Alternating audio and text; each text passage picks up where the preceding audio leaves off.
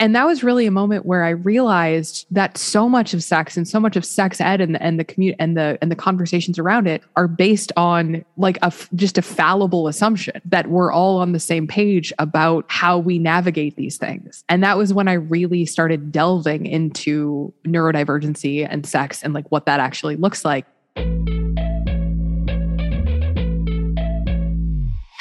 Hello, and welcome to the Women and ADHD podcast. I'm your host, Katie Weber.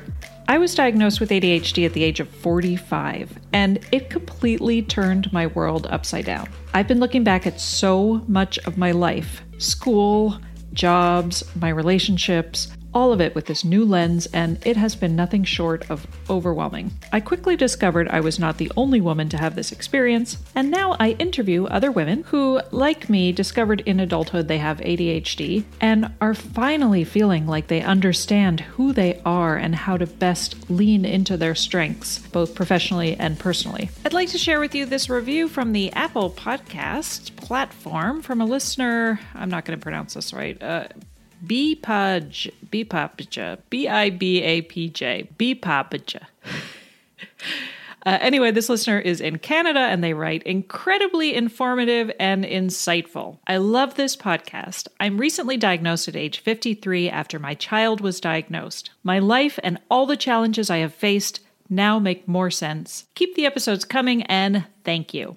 And thank you for that lovely review. It really, really helps other women find this podcast. And it helps me to keep going each week, bringing you these interviews with amazing women. Speaking of amazing women, if you've been listening to this podcast and you are looking for more expert guidance, support, and resources, come join us in the Women and ADHD online community. You can find us at womenandadhd.com. The community is moderated by myself as well as licensed therapist and ADHD specialist Jules Edwards. We work really hard to curate a safe, friendly environment where you can find friendship and connection with other incredible ADHD women from around the world. And in order to keep this community safe, trustworthy, and friendly, we do charge a small one time fee to join. However, if you would like to join us but you're finding the fee prohibitive, please send me an email and let me know. You can find that in the show notes. Okay, here we are at episode 73, in which I interview Kate Osborne. Kate, or as we all know her as Katieosaurus, is a certified sex educator and full time content creator known for her frank conversations about living life with ADHD, depression, and chronic pain, all while sporting a fabulous array of eyewear. She currently has about 2 million combined social media followers, and her work focuses on funny, honest conversations about ADHD advocacy, disability awareness, and advocacy in sex and the neurodivergent experience, especially within the kink community. And she's also an avid gamer and player of D&D, as a professional streamer and TTRPG influencer, she is passionate about opening conversations about neurodiversity and accessibility into the gaming community. And she's also the co host of the delightful podcast, Katie and Eric's Infinite Quest, where she and her partner Eric talk about life with ADHD and depression and navigating life as neurodivergent adults. Katie and I talk all about sex and neurodivergency, as well as Emily Nagoski's seminal book, Come As You Are. We also discuss chronic overwhelm and burnout as ex gifted kids, and the prescience of the TikTok algorithm. Katie also offers up a fantastic analysis of the ADHD is a superpower narrative, which I know you will love, so stay tuned. I gotta say, she was every bit as pleasant and engaging in conversation as she is on her myriad social platforms, and it was an absolute delight to get to pick her brain for an hour. So I hope you enjoy this conversation as much as I did. Also, this episode is brought to you by Magic Mind, the world's first productivity drink. You'll be hearing a little bit more about Magic Mind later in the episode, so stay tuned. One of the things I'm most nervous about with talking about sex and and asking you questions about sex is the fact that like I am an open book on this podcast. Oh, like yeah. I am as candid as you can be. It never occurs to me to censor anything about my life. but at the same time, I'm also like, I do have a partner of 20 years that I want to keep. And like yeah. Yeah. I, you know, I want to respect his privacy. I know that there's also like people who, you know, like he has like colleagues who listen to this podcast. So yeah, it's gonna be really hard for me um to not, you know, maybe we should have like a, a, a tell if you're like, you might not want to talk about this, right? Yes. I call those fruit snack warnings. Oh, um, okay. Um, well, what a, can I? That's actually on my question list, so I might as well just ask you that. What is up with the fruit snacks? I I feel like I've seen a lot of your TikTok videos, but I never saw the advent, the genesis of the the fruit snack It was it was very organic. It was so what happened was is one time as a joke, like uh, my mom said that she was mad at me because sometimes I would just start talking about like sex and ADHD, and she's like, "I love you, but I don't necessarily want to hear about that." Um, and so then the next time I like happened to be eating a package of fruit snacks because uh, I like fruit snacks, and so then I just said I made some joke about it. And if you don't want to see this kind of content, here's a fruit snack. Go get it. And I like threw it. And that kind of just stuck and it became this thing where, like, now if I say fruit snack warning, like, most of my audience just knows what that means. And those who don't, like, it's fine because I still go, we're going to talk about sex and ADHD. So if you don't want to see this kind of content, grab a fruit snack on the way out. Um, but I always say that first because I feel like, I used to say if you're not 18, grab a fruit snack. But then somebody pointed out that like the stuff that you're talking about is very like sex ed based. And for a lot of people, sex ed starts at like 11 or 12. And so like excluding an audience based on age isn't necessarily as inclusive as saying, hey, if you're uncomfortable hearing about sex, no matter what age you are, step outside. And so I decided like, I just felt like that was a really good way to enforce consent and enforce boundaries, um, but in a way that's like very approachable and very like sort of friendly. You know, it's not like right. if you're 18, fuck off. Like it's it's you know, it's like hey, like if you don't want to hear about this, that's cool, but we're gonna you know we're we're gonna use appropriate terminology, and so you might learn something. So Okay. All right. I always wondered about that because I was like, is she playing a long game trying to get Mott's to sponsor? I mean, also the- that, also that there is a long game, but the problem is, is that I only ever use fruit snacks when I'm talking about sex and kink. And so I feel like Mott's is like never going to sponsor me. It's counterintuitive. it's counterintuitive. You never know. Um, you never know with TikTok. Um, right. Okay. So, so let's get started with, I guess, my first question, which is you're diagnosed in adulthood. Were you diagnosed pre pandemic or post pandemic? I was diagnosed pre pandemic. I was diagnosed, I technically I went in for the appointment the day before my birthday, but I was diagnosed on my 30th birthday was when I got the phone call, which was a very weird experience. Um, but my diagnosis story is actually weird because there's like a secondary thing that happened. And so what happened with me is I actually had an ovarian torsion. Um, and when I had an ovarian torsion, um, it was so bad that my ovary actually died. Um, and I went into sepsis and I almost died. Um, and so they had to have, emer- I had to have emergency surgery to have the ovary removed. Um, and then after that, was when my life started falling apart. And for weeks and weeks and weeks, I had no idea what was going on. I literally thought I was losing my mind. Like I was scared. I thought I like early onset dementia. I didn't know what was going on. Um, but at the time, I was, I am still an actor, but I was, I was in a show and I was doing a show in rep with three other Shakespeare plays, and I had leads in all three of these shows. Um, and as a person who had been living with undiagnosed ADHD, I developed a lot of systems and a lot of structures to sort of like support myself through that.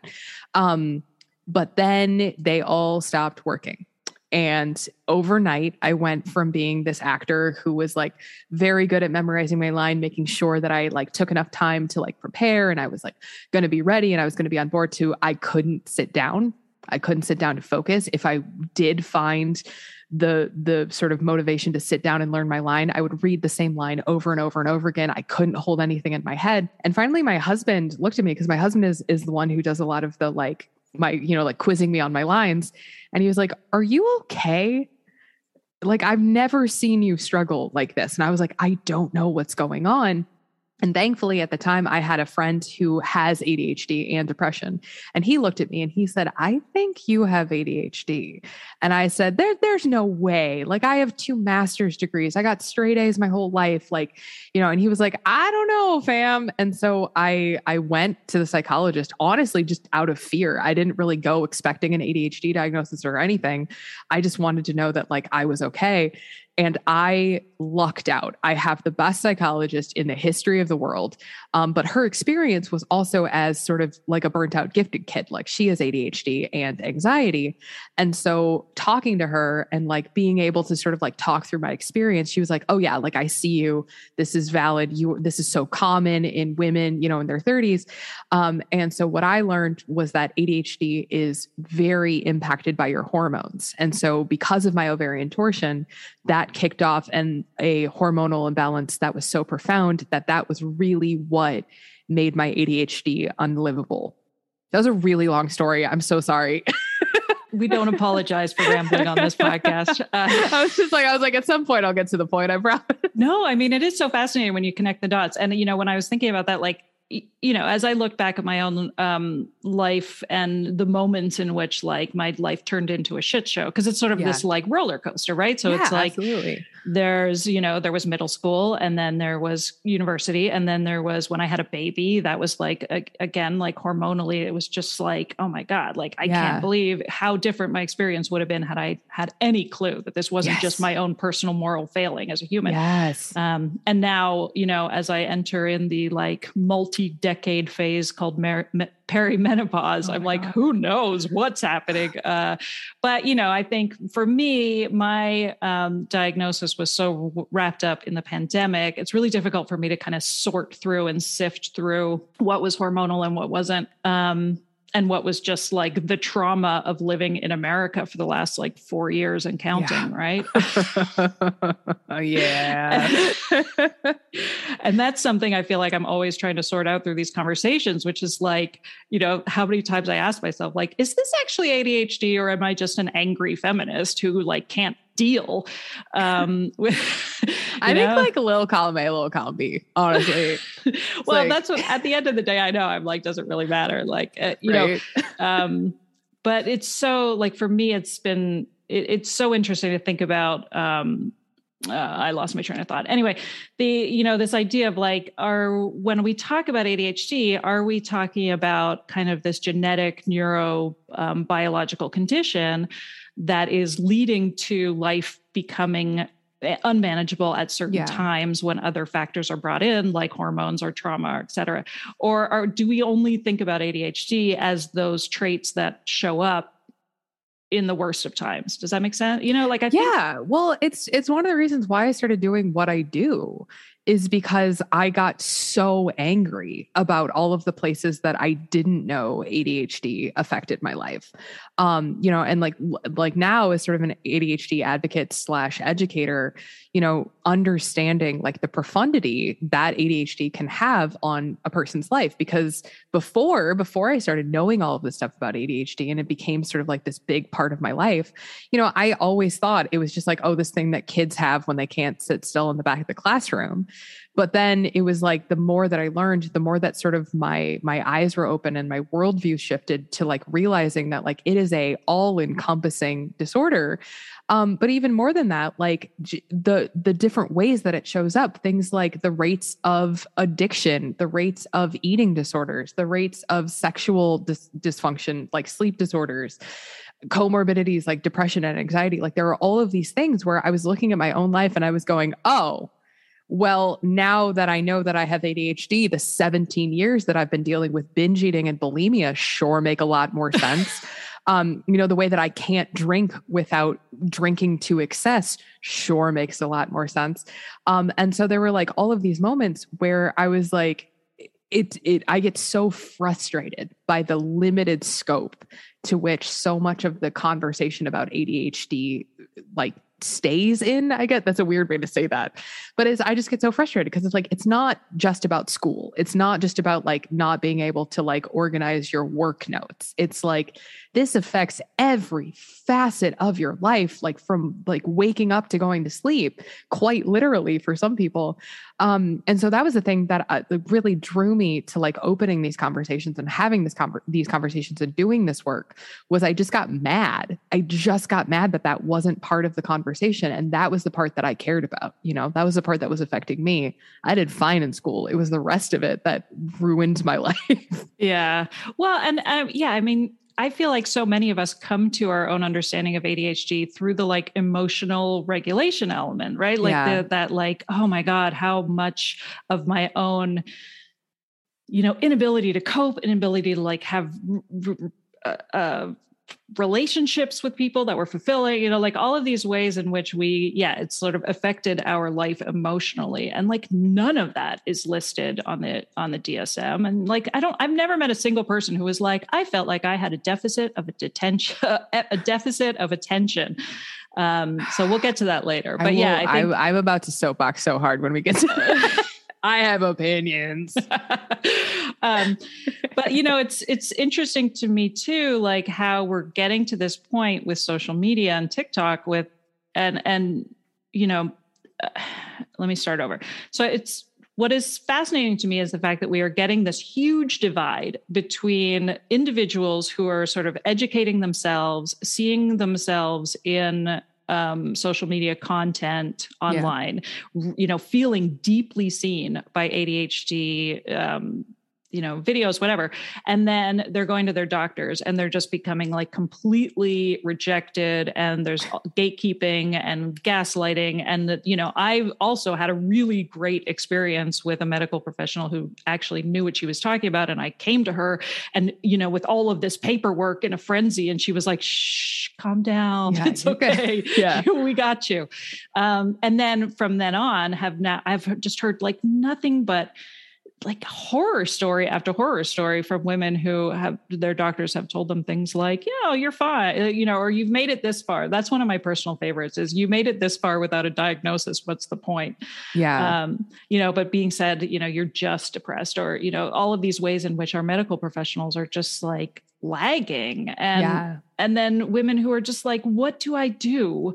Like just there, it just feels like there's such this um, divide between like the information that is out there like yes you probably have adhd and then the ability to like help people in, in, in to have the system then help people. Yeah. I think you know right now it's like this advocacy is so important and like i don't know like changing the face of what it looks like for medical professional like i don't know that's why i think so many of us i think it's so great when when um so many people after they have their diagnosis go into advocacy and and go into you know educating as yeah. opposed to you know being like oh I, I yeah whatever like i've never met somebody who was like yeah i got diagnosed with adhd but like it's it's fine it's no big deal yeah well, I think that there are some people who who have that, right? Where like and and I hear this a lot especially in like older women where it's like I've been living my whole life like, you know, building these systems and building these structures and now I found out I have ADHD and like yeah, some things make sense, but like it's not fundamentally changing the course of my life.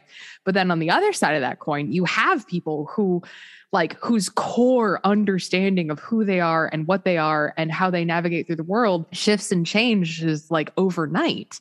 Um, and I think that's a really kind of powerful thing to think about because one of the things that I struggle with the most as an advocate, as an and an educator, is that my frame of reference is one I only can speak to, and I only really have experienced my own experience.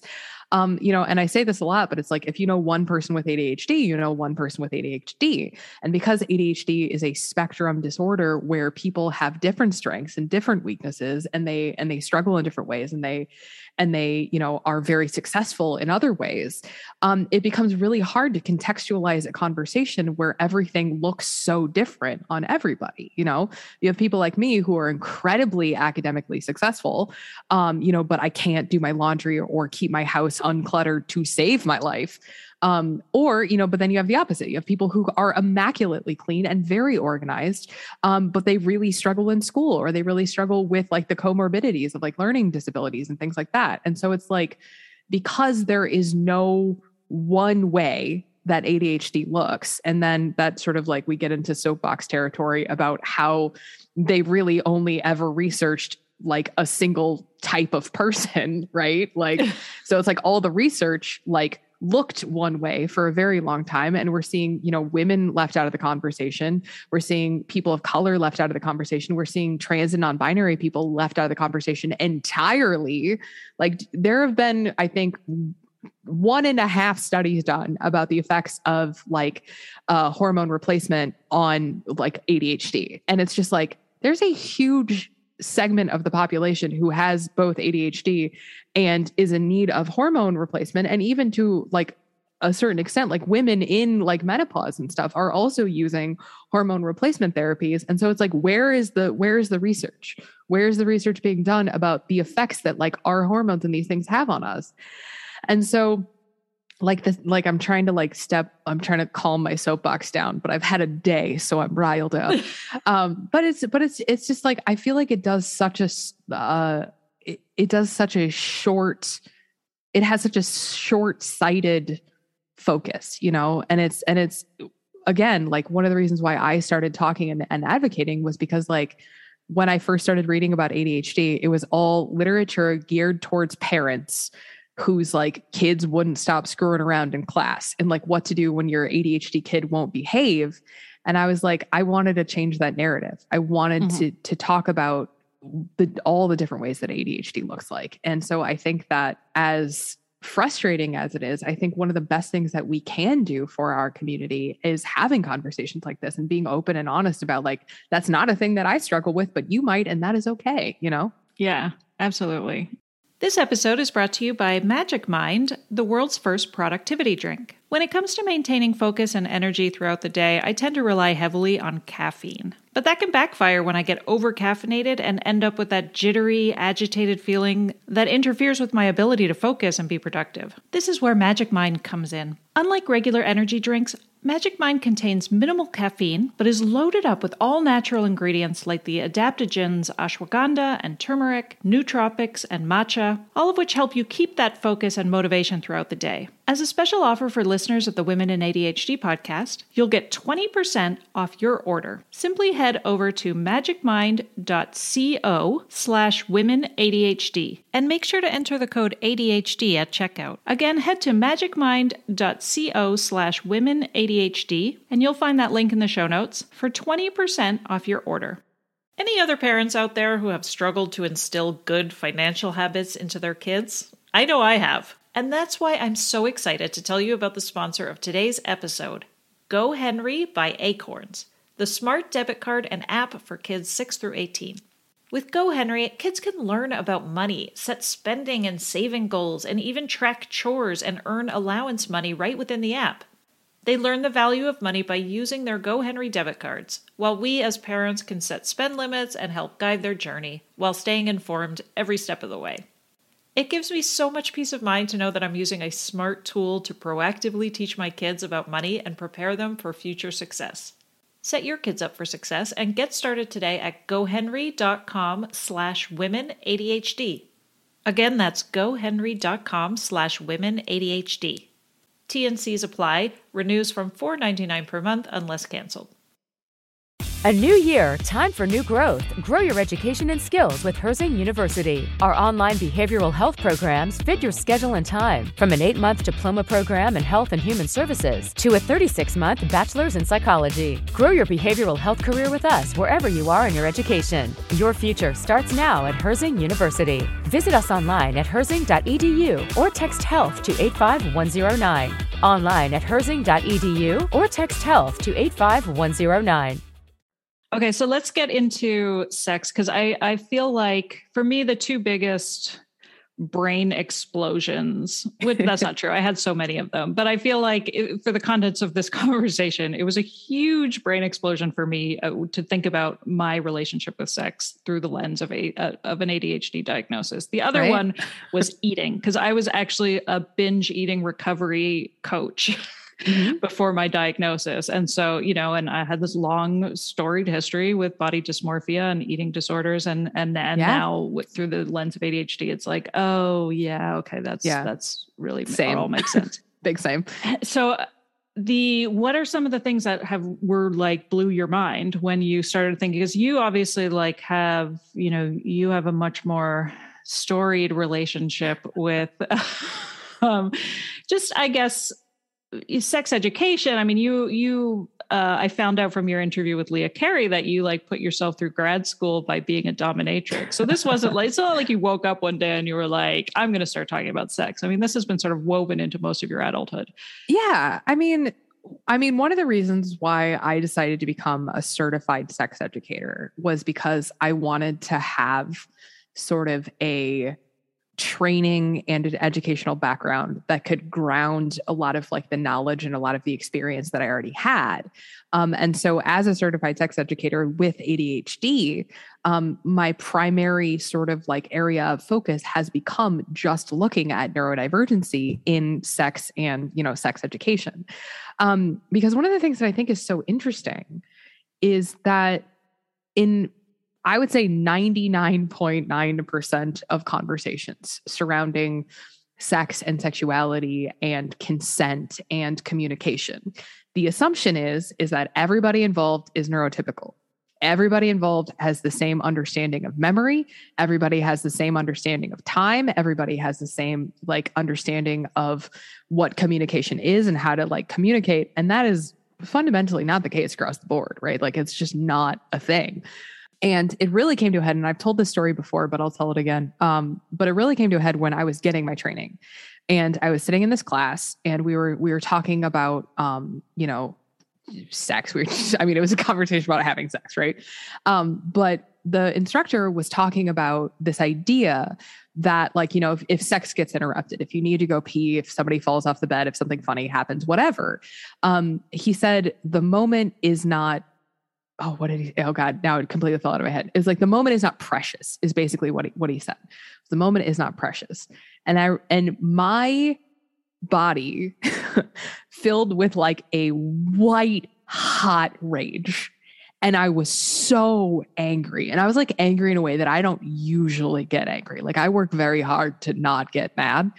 Um, but I was furious. And I was like, what do you mean the moment is not precious? Like every moment of my life is precious. And like, especially like with sex, like, yeah, I absolutely recognize that sometimes you need to pee during sex and that's okay. But like for me, if I go get up in the middle of sex to pee, whether or not I come back in a headspace to be able to continue intimacy is completely contingent on 5,000 other factors.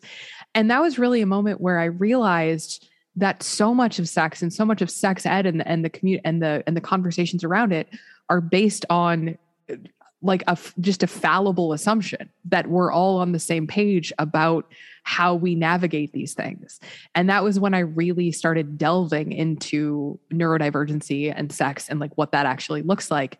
And the more that i learned and the more that i realized there was like this huge huge gap in our in our conversations and our understanding um that was that was like a really big turning point for me in terms of like really committing to like okay this is the thing that i talk about now because i guess nobody else is yeah well and i think i think permission is so important too um you know one one thing that one of the like pivotal books for me was Emily Nagoski's Come As You Are. Oh my God. I, I love that book. it's so good. And I, you know, I read it, both my husband and I read it, um, before I was diagnosed with ADHD, but it was like, you know, it's so it's so seminal in in the way yeah. that it's like the message is basically whatever works or doesn't work for you is normal right yeah, and like exactly. i feel like we need permission to be told that whatever we are doing or whatever you know you know I, I, love what she talks about when it comes to the accelerators and the brakes. And that's something that i like come back to all the time when it comes to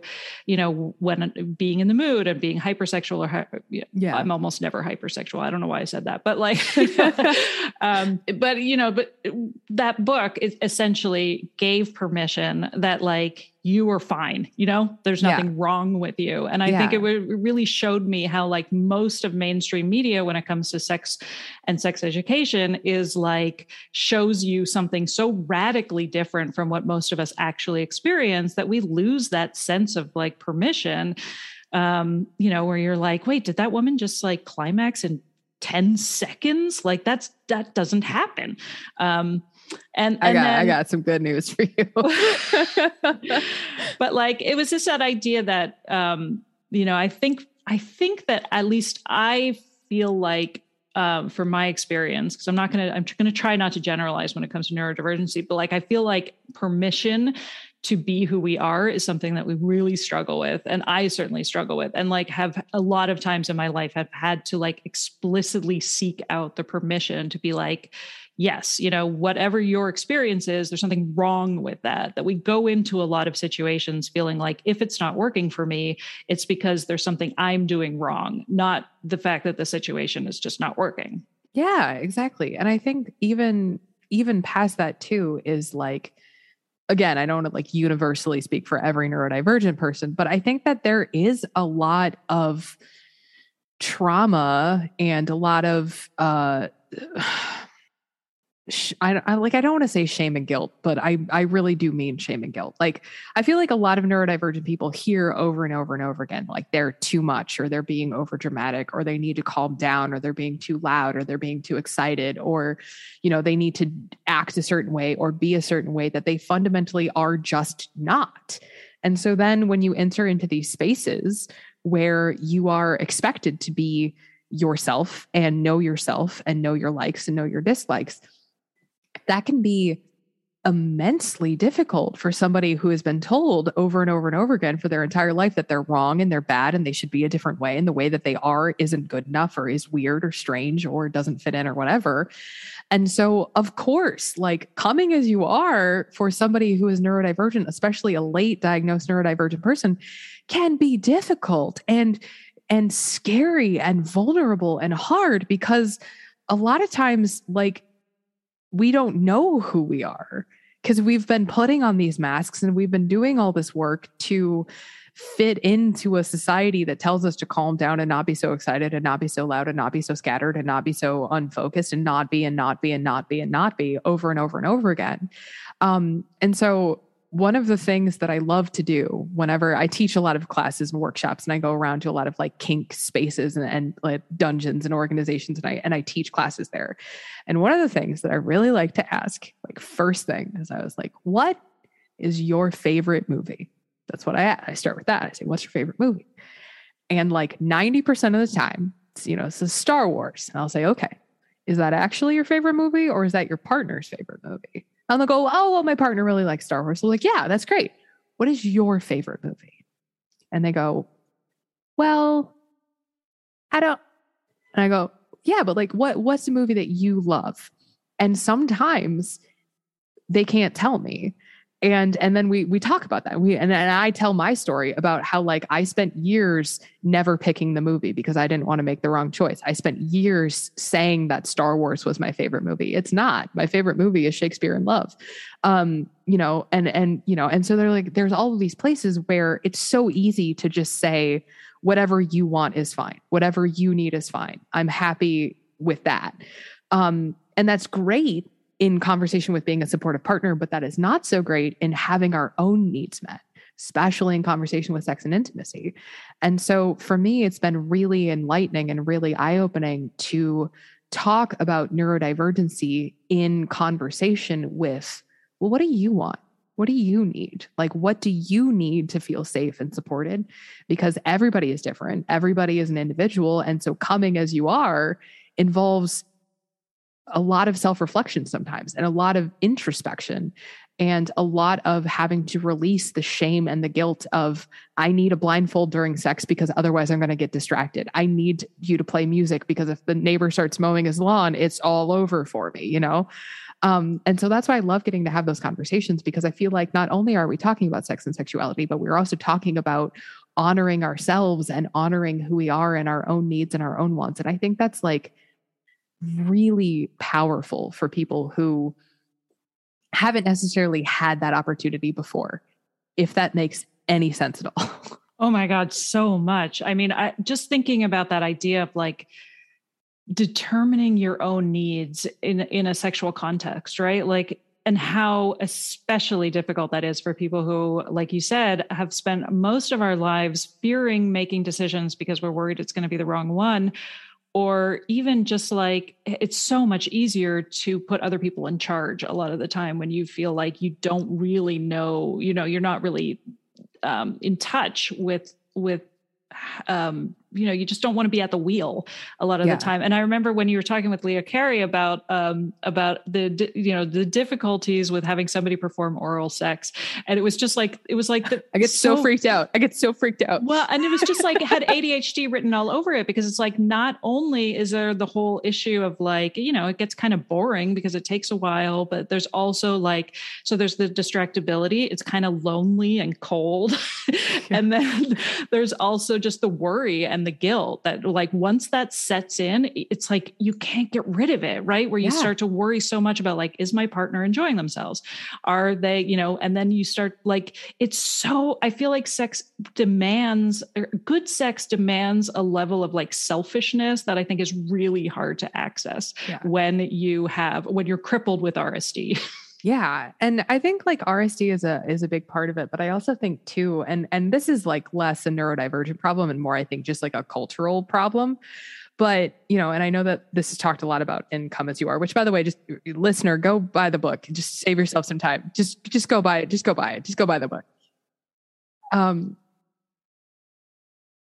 yeah but but one of the things that honestly took me so long to realize is that there's this narrative in in popular culture and especially in like romance books and movies and all that kind of stuff is like well true love means being able to read your partner's mind.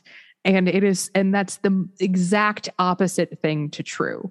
But i run into this constantly with this idea that like well i shouldn't have to ask my partner to be hugged. I shouldn't have to ask my partner for them to say i love you but then I say, okay, well, how would your partner know that you want them to hug you and say that I love you before they leave unless you ask for it?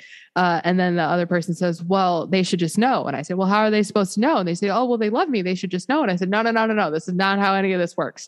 Like, if your need is to be hugged and told that you're loved before your partner leaves the house, that is a perfectly valid ask. That is a perfectly valid and necessary need for you to articulate and if your partner grew up in a home where it was like bye and then they they left and that was normal your partner may not know that that is a thing that you feel is missing and that and your partner may not know that that's a thing that is like a thing that people do but this assumption that true love means inherently knowing without having to talk about it, without having to explain your bodies, you know, join perfectly and there's like doves flying out and shit.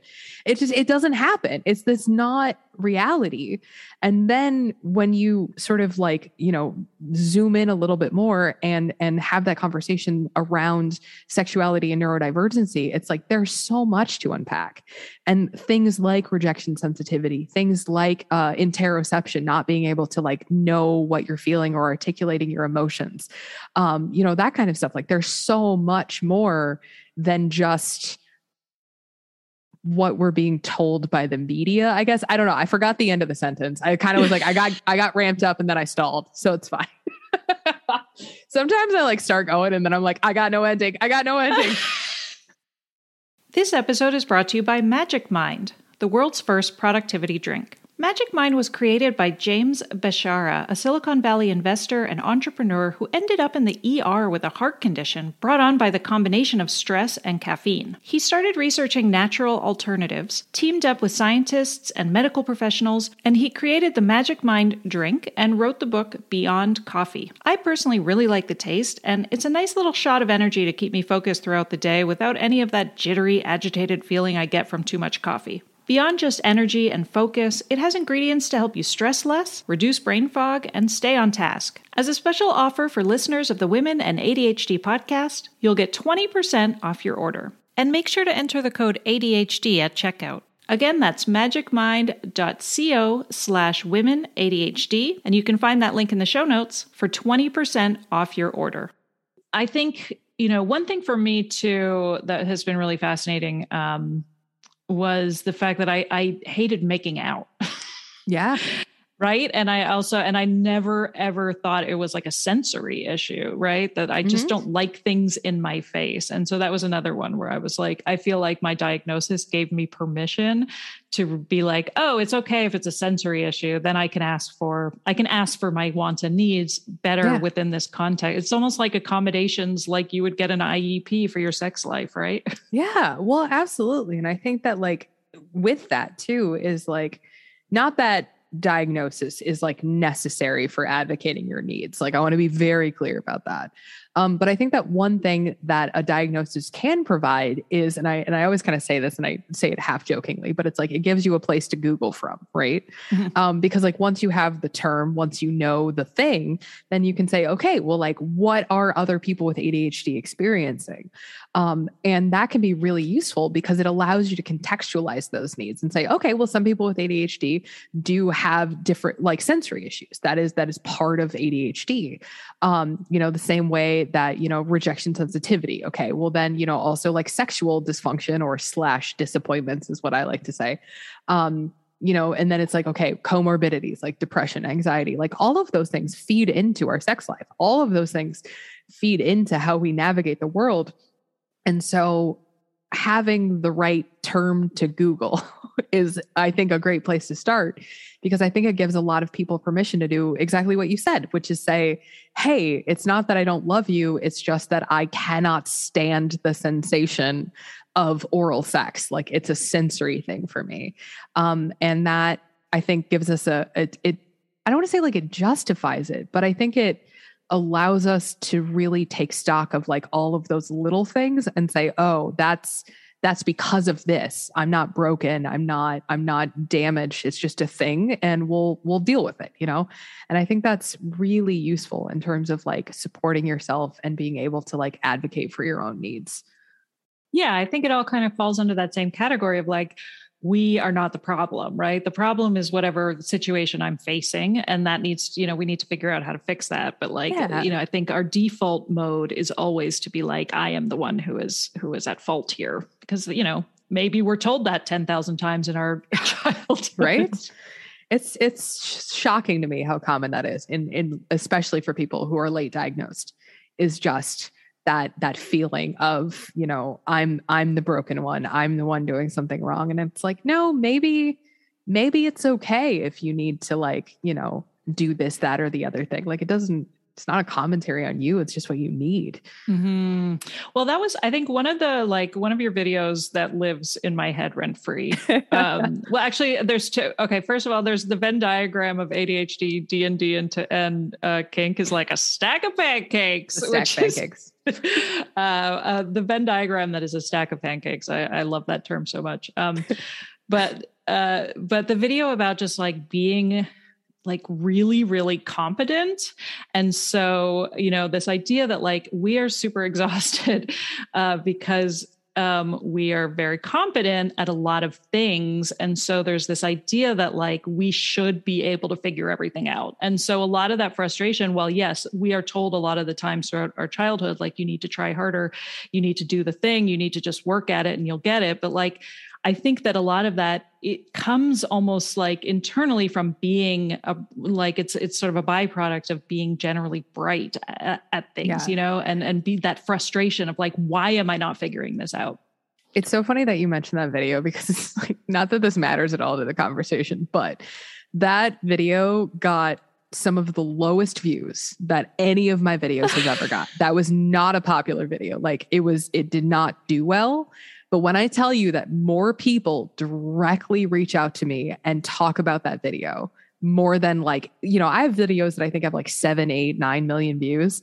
And that video that I think maybe 7,000 people saw is like the one that keeps coming up. And I think because like it's so weird because like thanks TikTok that's really helpful for thanks thanks daddy TikTok uh but like I think the reason why that video kind of sticks is because like it's a it's a very I think it's a very universal experience for anybody who is sort of like that burnt out gifted kid sort of like vibe.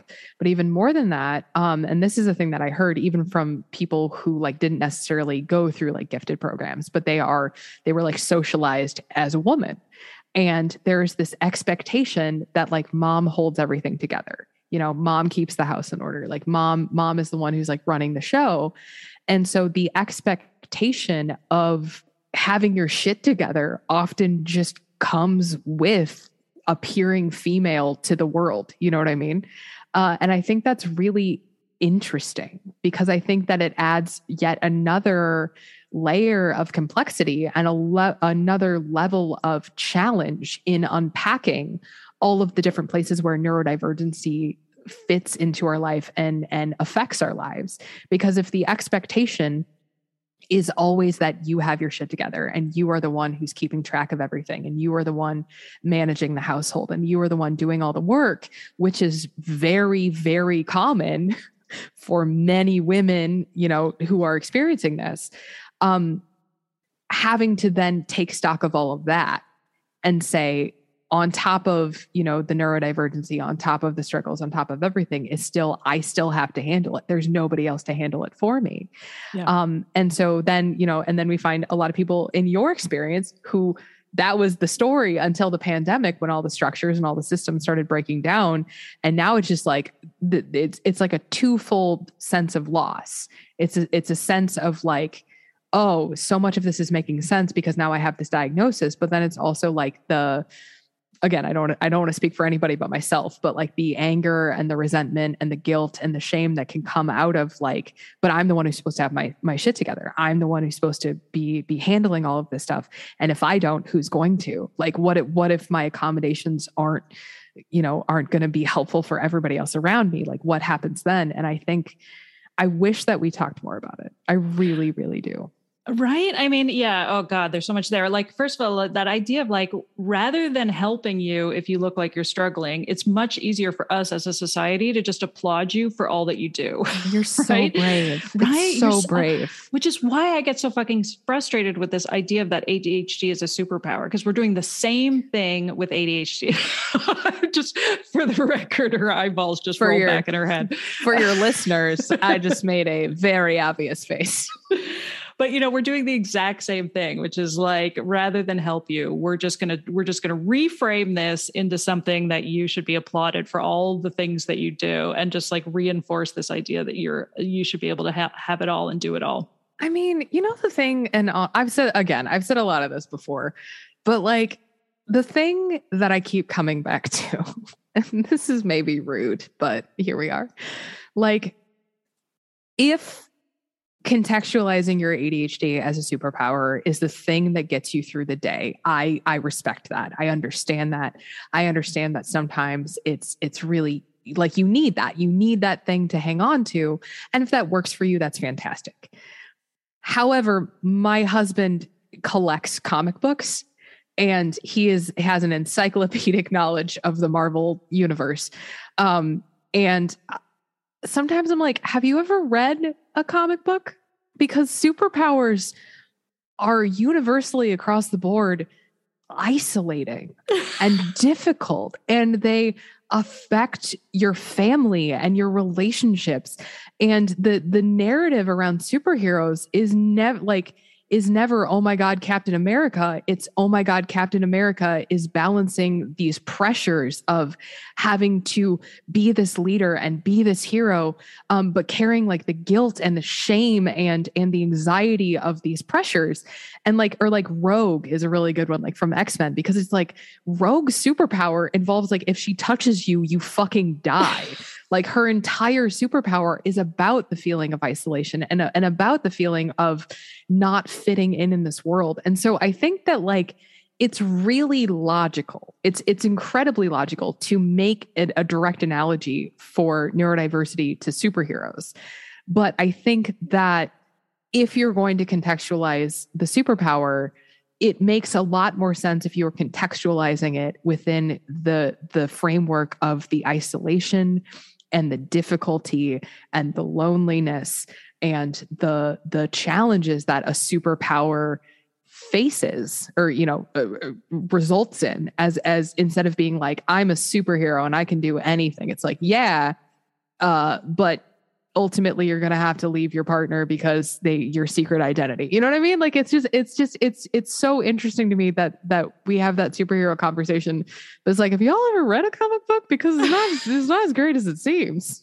No that's brilliant. I think you know and now when somebody refers to it as a superpower i can just be like you're right. I never thought about it. I'm so sorry. That feels really difficult.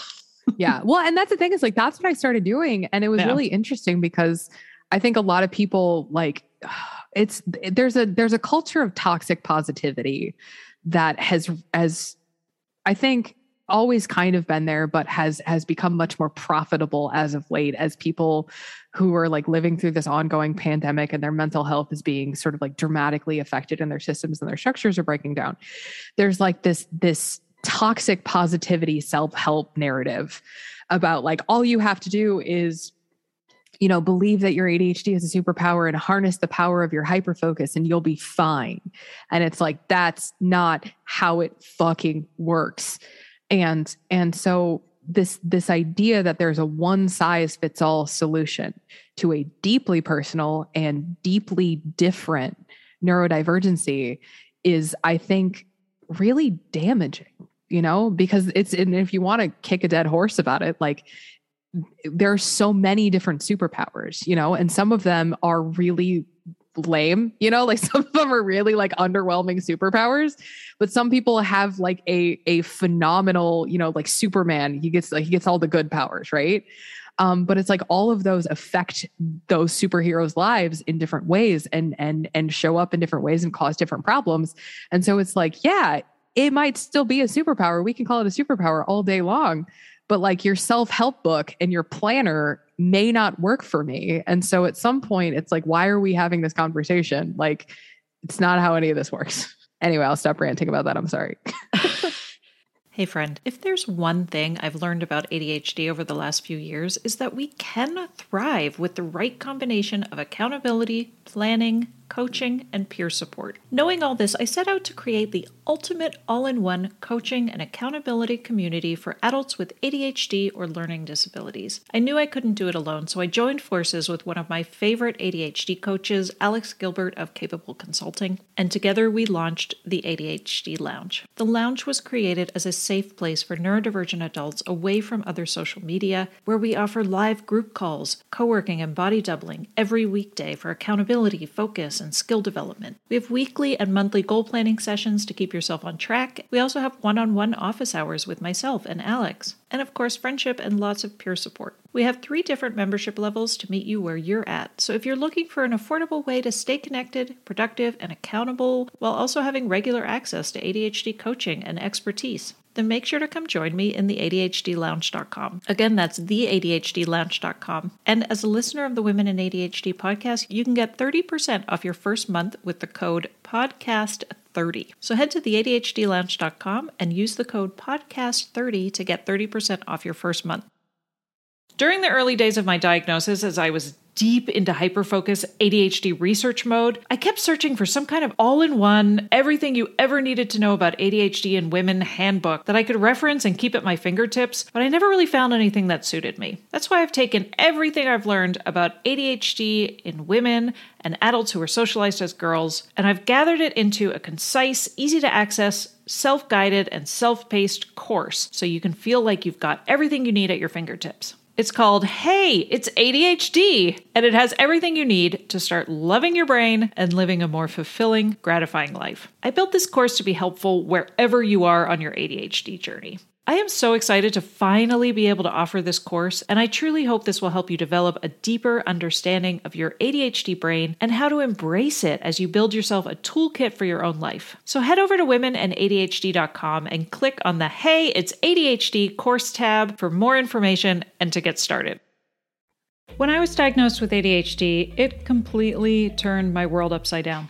I looked back at so much of my life my grades in school, my multiple careers and hobbies, my friendships, my marriage, motherhood, my relationship with food and my body like all of this with a new lens, and it was overwhelming to say the least. If you've been diagnosed with ADHD and you're feeling blown away by this new insight into your brain and how it operates, I totally understand. I can help you begin to sort through this chaos, explore who you are and how your brain operates, so you can finally start to lean into your strengths and begin to use them to your advantage moving forward. Together, we can work to identify what obstacles you've been facing and create strategies to help you start living a more fulfilling, gratifying life. Head over to womenandadhd.com slash coaching to book a 30-minute initial consult with me so we can figure out if my brand of one-on-one coaching is right for you. Again, that's womenandadhd.com slash coaching, and you can find that link in the episode show notes.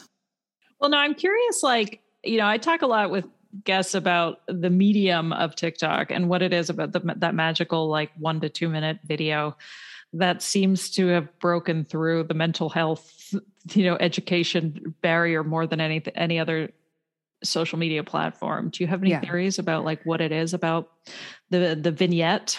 I mean, I think the easiest joke is that for ADHD, 15 seconds seems non-threatening, you know? But I honestly think that what it what it is more than that is it's a combination of both like the digestibility of like short pieces of information um, but also like the community that arises out of that because like the algorithm like i hear so often like the algorithm knew that i was gay before i did like that you know the algorithm knew i had adhd before i did i hear that all the time um, and so I think that there is like sort of a double edged sword of like, I can go on TikTok and I can highlight one thing. You know, I can, I, I talk a lot about like ADHD uh, being affected by your period if you're a person who gets period. Um, and I talk a lot about that. And so every time I post that video, I get a million billions views, I get a million billions comments, I get a million billions emails. Um, and so, but then what happens is in the comments, all of these people start saying, wait, this happens to you too? Wait, I thought I was the only one. Wait, no, there's all like, and so it's nice because the digestibility of whatever the, the thing is that I'm talking about that day in conversation with like the interactivity and the community that that results in that information being disseminated it's it it really becomes i think like cyclical of the community you know wants to have these conversations. Here is a place for these conversations to happen. Um, and it's been it's been incredibly rewarding and it's been an incredible privilege to get to sort of like be the person who says well hey let's bring attention to this. Let's talk about this. Um, i think i'm one of the only people talking about like specifically adhd and sex um, there's been a few more people who have sort of hopped on board that train since I started talking about it. And it makes me so happy because the other thing too is like everybody has a different background, everybody's experience is different. And so it's like, yeah, 10 people can make a video about ADHD and sex and have 10 different things to say and 10 different viewpoints on it and 10 different, you know, different stories. But th- those are all valid and those are all part of the community. And it's not that one person is right and one person is wrong. You know, like one person might say, oh my God, kink is the best thing ever. And somebody else might say, you know, kink doesn't work for me at all. And both of those things are valid. And I think as a community, it's important for everybody to have the ability to, to look at that easily digestible thing and say, well, one person said yes, one person said no we're getting a very uh, you know different viewpoints different different perspectives different stories.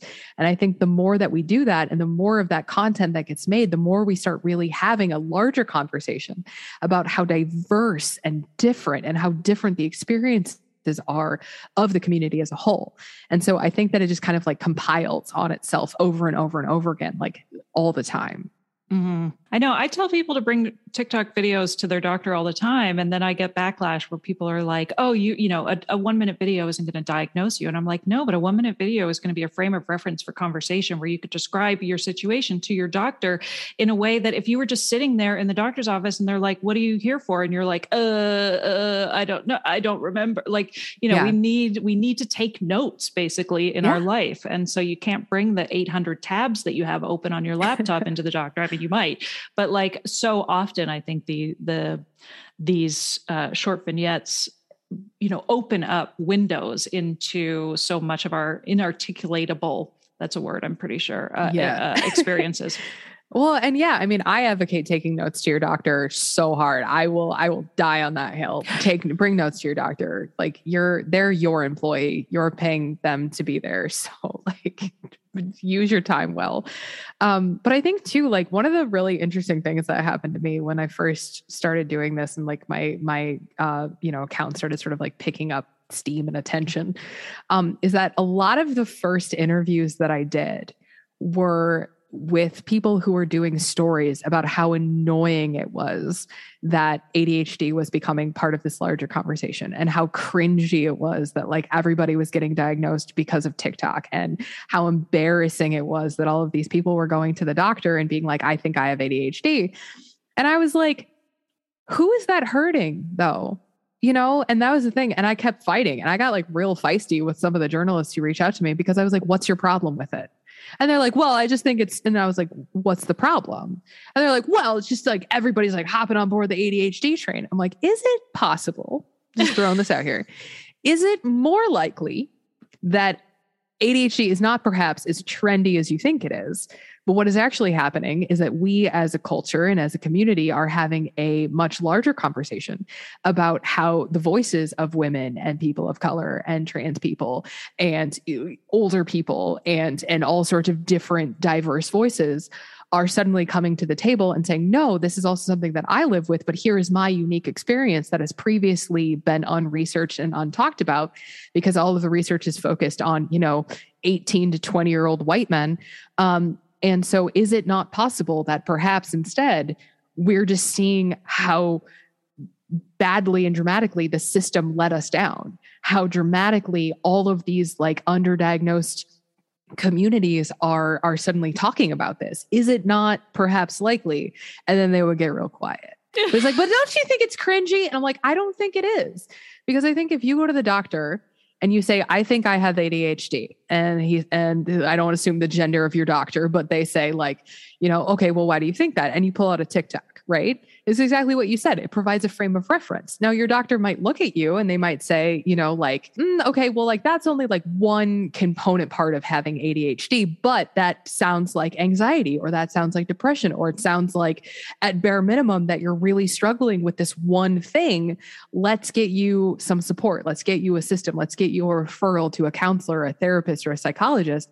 And it's like, there's no ADHD pie. Like the ADHD is not going to run out if a bunch of people seek out a diagnosis.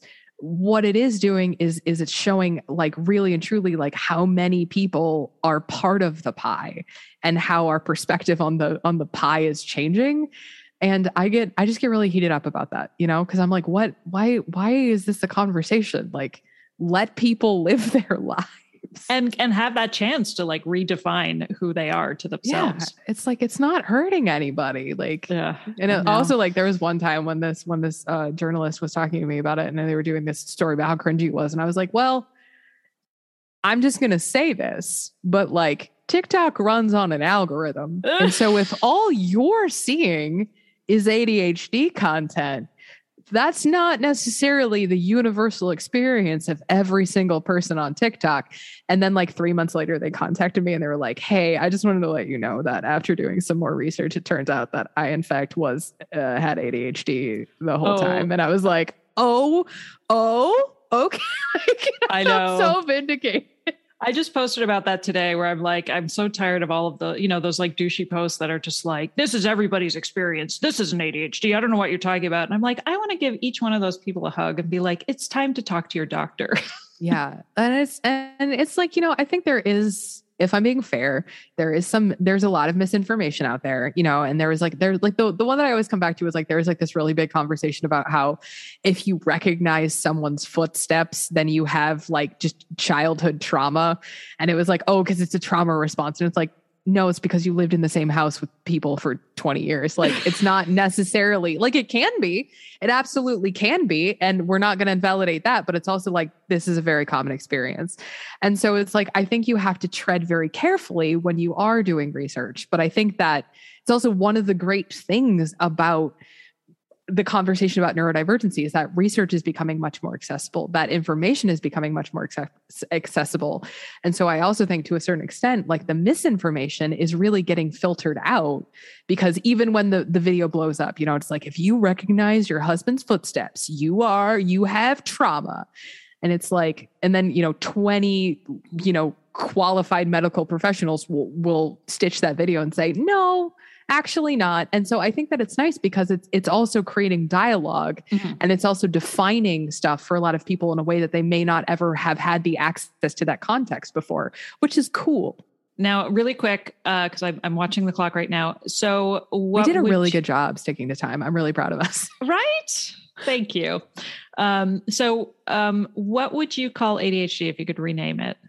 Attention directional hyperactivity disorder. I think that's really it. Okay. I think that's I think that's the thing. So you, is that you would keep the you'd keep the hyperactivity and the disorder part? Maybe. I mean, I think I well, and honestly, okay, this is a this is a little bonus rant for you, and it's fine. I I I'm good on time for the. I, I can. We can go ten minutes. there's always time um, for a bonus. There's always rant. time. But like the thing is, is that I think the real truth is because of the system in which we operate, um, especially like if you live in America, the healthcare system is broken all the way to shit. And so there are a lot of people who advocate for we need to take the disorder out. We need to we need to remove the conversation about disorder or disability from ADHD. And and I'm really against that. And I'm and I'm not against it because I think that ADHD is a disorder because I really think that like there are what is what is a disorder, you know? But I think that what that conversation is eliminating is is the conversation about accessibility to resources, access to medical care, access to medication, access to IEPs, access to, um, you know, mental health supports and stuff. And there are so many people who advocate for saying it's not a disorder, it's not a disorder, it's just like the way that we are. And that's amazing and that's great. But a lot of times those are coming for people who can afford private insurance. That's coming from people who can afford medication, who don't have to apply for aid or apply for an IEP, or maybe are in a school system where where you know neurodivergent and you know kids with learning disabilities are underserved. And so if we're going to have a conversation about what to rename ADHD, we cannot leave those people out of the conversation. We cannot say, well, because I have the supports in place because I have the structures that I need. And it's not a disability for me. It's not a disorder for me. I'm fine. That's really harmful to the community. Like mm-hmm. it really is. And so it's like, and it sucks because there's so much pressure to rename it. There's so much pressure to, to say, like, it's not a disorder.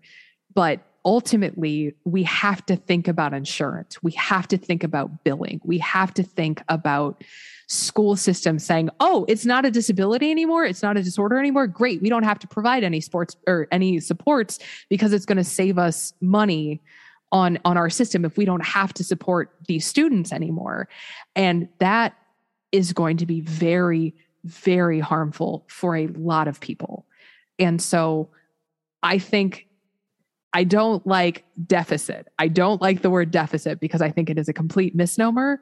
But I think that unfortunately we do have to have the disorder or some kind of indicator that this is this is a real medical condition that a lot of people struggle with and it looks very different on everybody but we cannot eliminate those support structures in the interest of making ourselves feel better and i, I think that's really important to talk about yeah no i, I totally agree and i think it, it, it sort of ties in with the whole running theme of like legitimizing what is happening to you and and as well like having the permissions that yeah, you might absolutely. need as opposed to just being like well it's a behavioral issue you just need to try harder you just need to discipline better or whatever yeah. it is uh, and you know at the end of the day you're just making excuses yeah um, exactly the hyperactivity i struggle with just because i feel like for me it was such a barrier to me really taking you know the, for so long it was suggested to me by my therapist that you i should look into it and i was like i don't have ADHD, i don't have adhd i'm not hyperactive i could lie on the couch for days yeah. Well, I think too, like, like just better education and more education about what hyperactivity looks like, you know? Yeah. Yeah. Because like spoilers, impulse shopping is a type of hyperactivity.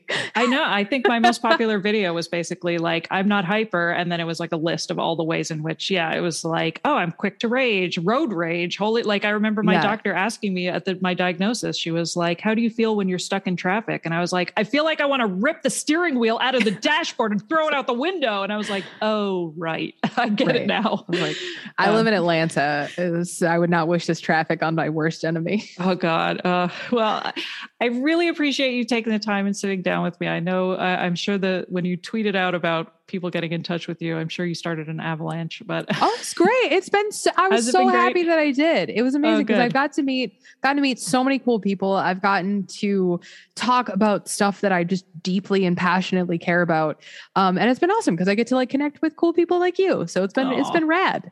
Wonderful. Awesome. Well, wonderful. And now for anybody, for the, you know, the eight people who don't know who you are. Um, I bet it's more than eight people. It's fine. But you know what? Uh, how can people kind of find you, I'll have all the links in the show notes. But uh, in, I feel like we didn't talk enough about um, being a certified sex educator. So Oh, that's, that's kind of where you're You going with this. And, can and just have you know, have me back on. We'll have a whole other party. It'll be great. all right. see what I did there? uh, no, but I'm uh, I go by Katieosaurus, Katie with a C on all social medias. You can find me on TikTok, on YouTube, on Twitter, but it's mostly just me making Dungeons and Dragons jokes. Um, I also have a YouTube channel. Um, we're gonna I'm gonna start doing a lot more YouTube content uh, in the in the long run, uh, more long form content, which I'm terrified about. Um, I also uh, stream on Twitch if you're into that kind of thing. We have a great community that gets together every morning. We just hang out, we talk, we vibe. Sometimes we talk about mental health. Sometimes we just, you know, sing songs. It's it's it's just it's sort of a, a grab bag, you know. Um, but you can find me Katieosaurus all the places. Um, also, if you liked listening to me talk for the past hour, I have a podcast.